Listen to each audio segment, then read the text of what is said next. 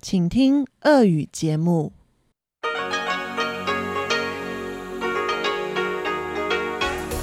В эфире Международное радио Тайваня. Здравствуйте, дорогие радиослушатели! В эфире Международное радио Тайваня и вас из тайбэйской студии приветствует ведущая Ольга Михайлова. Сегодня четверг, 6 мая, и мы начинаем наше ежедневное вещание из Китайской Республики. Напоминаю, что на этой неделе мы работаем уже по обновленному расписанию. А это значит, что сегодня, после выпуска последних новостей Тайваня, вы услышите передачи «Тайвань и тайваньцы» с Марией Ли, «Звуки города» с Иваном Юмином и Валерией Гемрановой, а также повтор передачи «Новости экономики» с Андреем Солодовым. А вот частоты нашего вещания остаются прежними. Напоминаю, что слушать нас можно на частоте 9490 кГц с 11 до 12 UTC и на частоте 5900 кГц с 17 до 17.30 UTC. Нас также можно слушать и на сайте ru.rti.org.tw, где вы можете прослушать выпуски ваших любимых программ и прочитать последние новости Тайваня. Это вы также можете сделать и в нашем мобильном приложении для смартфонов RTI To Go, которое можно скачать бесплатно в магазинах приложений Apple Store и Google Play. А теперь к последним новостям. Совет министров иностранных дел Большой Семерки опубликовал 5 мая коммунике в поддержку участия Тайваня в работе Всемирной организации здравоохранения и Всемирной ассамблеи здравоохранения. В коммунике говорится, что странам необходимо укреплять международное сотрудничество, в том числе за счет большей инклюзивности в деятельности международных организаций. В сообщении главы Совета министров называют Тайвань ключевым игроком в борьбе с пандемией коронавирусной инфекции COVID-19 и выражают поддержку участию Тайваня в ВОЗ и ВАЗ. Министерство иностранных дел Китайской Республики прокомментировало сообщение 6 мая – в МИД заявили, что Тайвань играет важную роль как в борьбе с мировой пандемией, так и в поддержании стабильности и процветания в Индо-Тихоокеанском регионе. Тайвань и страны-участницы Большой Семерки имеют общие ценности свободы, демократии и прав человека. Пресс-секретарь Министерства иностранных дел Джоан Оу сказала, 特别我们看到的是，世界卫生大会就在本月要召开了。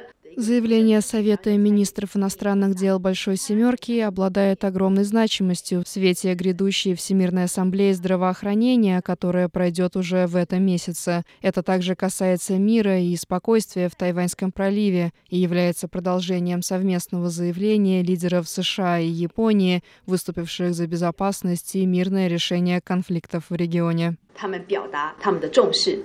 Тайвань участвовал во Всемирной ассамблее здравоохранения в статусе наблюдателя с 2009 по 2016 год. В 2017 году, после вступления в должность президента Цай Инвэнь Демократической партии, ВАЗ под давлением Китая лишила Тайвань статуса наблюдателя. Тайвань не был приглашен к участию и в 2020 году, несмотря на его общепризнанный успех в сдерживании эпидемии COVID-19 и поддержку со стороны многих стран-участниц ВОЗ. Исполнительный юань Тайваня утвердил 6 мая новую программу поддержки семей, планирующих рождение детей. Программа включает три основных пункта, направленных на помощь в лечении от бесплодия, повышение количества бесплатных услуг во время ведения беременности и увеличение продолжительности отпуска по беременности и рождению ребенка. На осуществление программы уже был выделен бюджет в 10 миллиардов новых тайваньских долларов, что составляет 735,5 миллионов долларов США. Премьер-министр Китайской республики Су Джен Чан заявил, что правительству необходимо продемонстрировать активные шаги в решении проблемы низкого уровня рождаемости в стране. Премьер-министр отметил, что причиной проблемы являются не только экономические факторы и выразил надежду, что все министерства страны разработают программы, направленные на устранение факторов, влияющих на низкий уровень рождаемости. Пресс-секретарь исполнительного юаня Ло Бин Чен также прокомментировал новую программу правительства. Бюджет на осуществление программы скоро достигнет 10 миллиардов новых тайваньских долларов, но это только начало пути – причинам, почему молодые семьи отказываются от рождения детей, относится не только денежный фактор. Мы просим все министерства разработать программы, которые смогут улучшить условия воспитания детей в стране и помочь справиться с дефицитом рождаемости на Тайване, сказал пресс-секретарь. Уровень рождаемости на Тайване продолжал снижаться с 2016 года и достиг рекордно низкого уровня в 2021 году. В январе 2021 года на острове родилось 10 тысяч человек, что стало новым антирекордом в истории страны. Ранее правительство Тайваня заявило, что увеличит бюджет, направленный на повышение рождаемости. В частности, к 2023 году на программу будет выделено 85 миллиардов новых тайваньских долларов, что равно 3 миллиардам долларов США. Министр здравоохранения и социального обеспечения Чен Шиджун сообщил 5 мая о том, что администрация по контролю за качеством пищевых продуктов и медикаментов авторизовала использование вакцины американской компании Moderna для осуществления экстренной вакцинации. По словам министра, первая партия вакцины поступит на остров уже в этом месяце, однако точная дата пока не сообщается. Тем не менее, согласно заявлениям Центрального противоэпидемического командного пункта, в расписании поставки вакцины не ожидается задержек. Тайвань подписал контракт на закупку 5 миллионов доз вакцины компании Moderna и 10 миллионов доз вакцины компании AstraZeneca. Около 5 миллионов доз вакцин от разных производителей будет предоставлено через инициативу COVAX.